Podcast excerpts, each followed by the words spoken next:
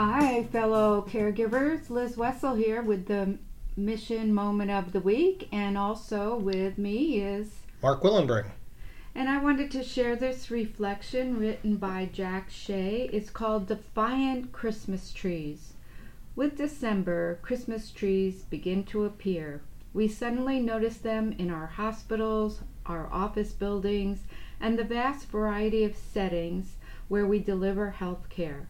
We also find them in malls, on lawns, and coming through the television with steady, even annoying regularity. In fact, for many of us, the furniture is moved aside to make room for the tree to join us in our homes. They seem to be everywhere. Christmas trees may be hard to avoid, but their message is easy to miss. Spiritual traditions interpret December as a season the sun arrives late and leaves early.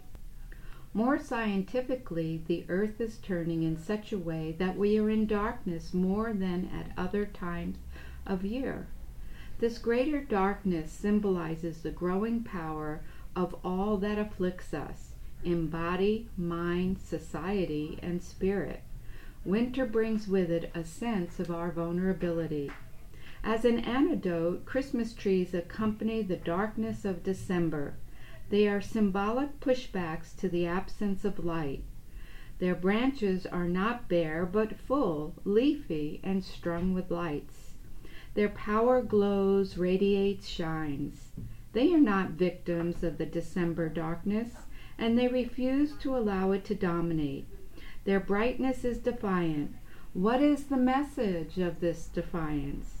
We may want a perfect world, good enough health, good enough finances, good enough relationships, and a good enough, stable, non violent society and world.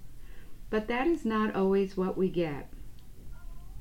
We find our health precarious, our careers, jobs, or vocations under stress, our finances dipping badly, our relationships in need of repair, our society and the world either slightly or wildly insane.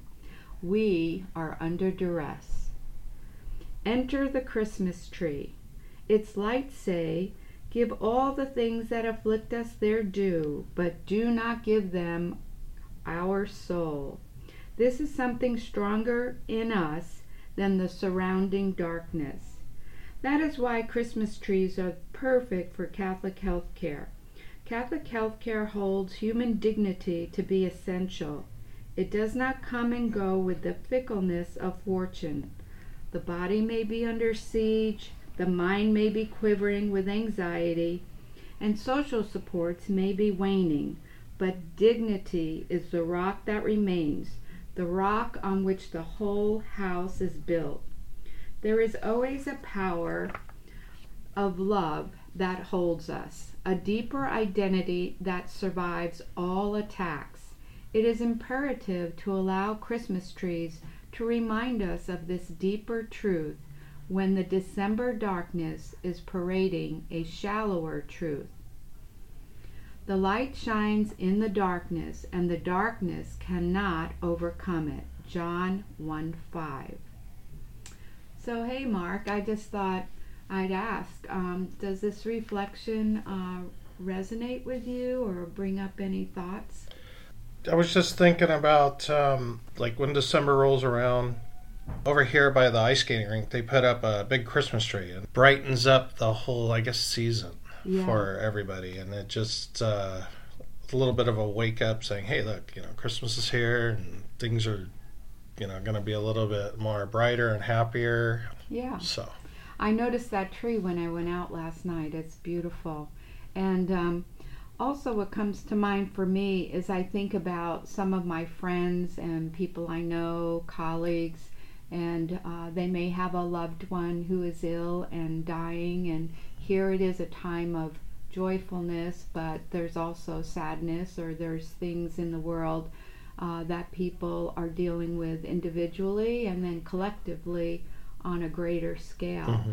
And I think um, it's important to acknowledge that you know there there is sadness, there is tragedies, there are challenges that we live with every day. But I love the line in this that um, really speaks to this idea give all things that afflict us their due, but do not give them our soul. And uh, there's something stronger in us than the surrounding darkness. So, um, anyway, I wanted to end with dignity the value of dignity. All people are created in the image of God. Genesis 1:27. We value, encourage and celebrate the gifts in one another. We respect the inherent dignity and worth of every individual, and we recognize that each interaction as a sacred encounter. See you next week. Bye. Bye.